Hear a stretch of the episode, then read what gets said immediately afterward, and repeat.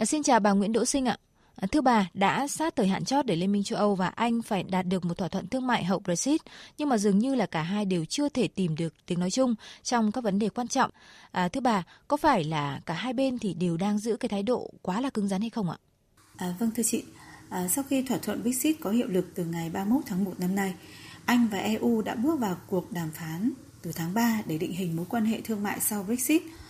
À, quãng thời gian này thì không may lại trùng với sự hoành hành và lan rộng của đại dịch viêm đường hô hấp cấp COVID-19 trên toàn cầu nên đã phải ảnh hưởng phần nào đến chất lượng các cuộc đàm phán. À, tuy vậy thì chính nội dung phức tạp của cuộc đàm phán chứ không phải là đại dịch là nguyên nhân dẫn đến um, thời điểm này thì hai bên vẫn chưa nhìn thấy ánh sáng cuối đường hầm cho một cái thỏa thuận thương mại hậu Brexit.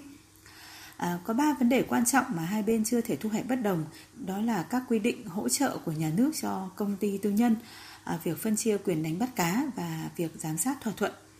À, quan điểm của Anh đưa ra là họ đã rời khỏi EU và họ cần được đối xử như là một cá thể độc lập,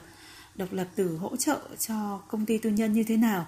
Ờ, rồi tự quyết đối với các ngư trường của mình ra sao, ờ, cho tới tự do trong việc thực hiện các thỏa thuận thay vì phải chịu giám sát từ tòa án công lý châu Âu như là đòi hỏi của EU. À, ờ, trước khi mà diễn ra cái hội nghị thượng đỉnh EU vào ngày mai à, cũng là ngày mà thủ tướng Anh Boris Johnson coi là hạn chót để hai bên đạt được một thỏa thuận. Thì hai bên cũng đã có nhiều cuộc điện đàm để thảo luận à, cũng đã có những trao đổi và có cả những cái phát biểu mang tính là hối thúc đối phương à, thế nhưng mà cho đến thời điểm này thì có thể thấy là cả hai bên à, cùng cứng rắn trong lập trường của mình và không dễ để họ xuống thang thưa chị À, vâng ạ, trong một tuyên bố thì Thủ tướng Anh Boris Johnson cho biết là các nhà đàm phán sẽ không đưa ra tuyên bố chính thức nào và sẽ nỗ lực hướng tới đạt được thỏa thuận vào phút chót. À, vậy bà có cho rằng sẽ có một triển vọng bất ngờ cho một thỏa thuận thương mại Anh-EU à, ngay vào ngày mai 15 tháng 10 hay không ạ? Vâng, à, các quan chức của cả chính phủ Anh và EU thì đều tỏ hy vọng rằng là hai bên đã sắp đạt được một cái thỏa thuận thương mại. Tuy nhiên thì trưởng đoàn đàm phán bên phía EU, ông à, Michel Barnier thì cũng nêu rõ là à, các cuộc thương lượng thì sẽ cần được tiếp tục cho tới cuối tháng này. À, tại một cuộc meeting với các đại sứ của EU hồi tuần trước thì ông Barnier cũng cho rằng là à, bất cứ cái dấu hiệu nhượng bộ nào, đặc biệt là trong vấn đề quyền đánh bắt cá thì cũng có thể làm suy yếu lập trường của à, khối EU.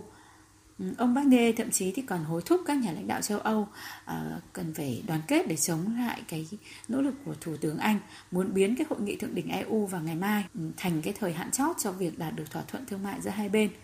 À, nhìn từ phía EU thì xem ra họ cũng không muốn là phải đạt được thỏa thuận bằng mọi giá và Anh thì có vẻ như cũng vậy. Tuy nhiên thì bất ngờ vẫn có thể xảy đến vào phút chót và chúng ta hãy chờ xem.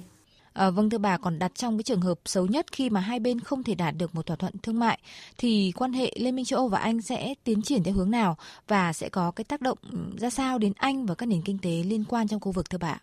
Vâng thưa chị, à, như chúng ta đã thấy thì cho đến thời điểm này, những tín hiệu đạt được thỏa thuận giữa hai bên và thời hạn 15 tháng 10 là không rõ ràng. À, vì vậy mà chính phủ Anh hôm Chủ nhật vừa qua đã kêu gọi các doanh nghiệp chuẩn bị cho sự kết thúc của giai đoạn chuyển tiếp Brexit. À, họ nhấn mạnh là kế hoạch hành động là cần thiết cho dù có thỏa thuận thương mại với EU hay không. Chính phủ Anh lập luận rằng hầu hết những gì các doanh nghiệp cần làm là giống nhau, bất kể kết quả của các cuộc đàm phán như thế nào. Giờ chỉ còn 2 tháng rưỡi nữa là kết thúc giai đoạn chuyển đổi. À, các doanh nghiệp anh thì cần phải hành động ngay từ bây giờ để đảm bảo rằng họ đã sẵn sàng cho sự khởi đầu mới của Vương quốc Anh vào tháng 1 năm sau. À, các doanh nghiệp cần làm những việc như là đảm bảo nhân viên đăng ký quyền cư trú và chuẩn bị cho các thủ tục hải quan khi giao dịch với EU. À, cũng có ý kiến cho rằng là việc hai bên không đạt được một thỏa thuận thương mại hậu Brexit thì sẽ là một thảm họa thương mại cho nước Anh vì họ không chỉ mất đi mối quan hệ phi thuế quan đối với 27 nước EU mà con số có thể còn nhiều hơn thế trong số 72 quốc gia đang có FTA với EU. À, tuy vậy thì chúng ta có thể thấy là nước Anh thì họ vẫn luôn tiên phong tìm kiếm những cái con đường đi mới à, mà sự tiếp cận của họ đối với hiệp định đối tác toàn diện và tiến bộ xuyên Thái Bình Dương à, CPTPP mới đây là một ví dụ. À, theo tính toán của Reuters thì sự tham gia của Anh vào sân chơi CPTPP cũng sẽ giúp tăng cái GDP của khối thương mại có 500 triệu người tiêu dùng này à, lên từ 13,5% à, lên 16% GDP toàn cầu. À, trước đó thì hồi tháng 5 năm nay, à, Anh cũng đã khởi động các cuộc đàm phán về thỏa thuận thương mại song phương với Mỹ. À, giới chức Anh tin rằng một thỏa thuận thương mại tự do với Mỹ thì có thể giúp thúc đẩy 15 tỷ bảng cho nền kinh tế Anh vốn đang bị ảnh hưởng nặng nề bởi dịch à, Covid-19. À, trong khi đó thì các quốc gia thành viên EU cũng đang tung ra những chiến lược ứng phó với kịch bản không thỏa thuận hậu Brexit, bao gồm cả khả năng à, nối lại các cuộc đàm phán với Anh sau khi thời hạn chót được thông qua. Các cái thông tin ngoại giao ngay hôm 12 tháng 10 thì cũng cho biết là kể cả trong trường hợp không có thỏa thuận hậu Brexit thì cũng không có gì thể hiện rằng chỉ vì không có thỏa thuận thì không bao giờ có thể có các cuộc đàm phán thương mại nữa. EU thì vẫn chuẩn bị cho một kịch bản kéo dài đàm phán mà nếu không diễn ra bây giờ thì có thể diễn ra trong tương lai, thưa chị. À, vâng, cảm ơn bà về những thông tin và phân tích vừa rồi.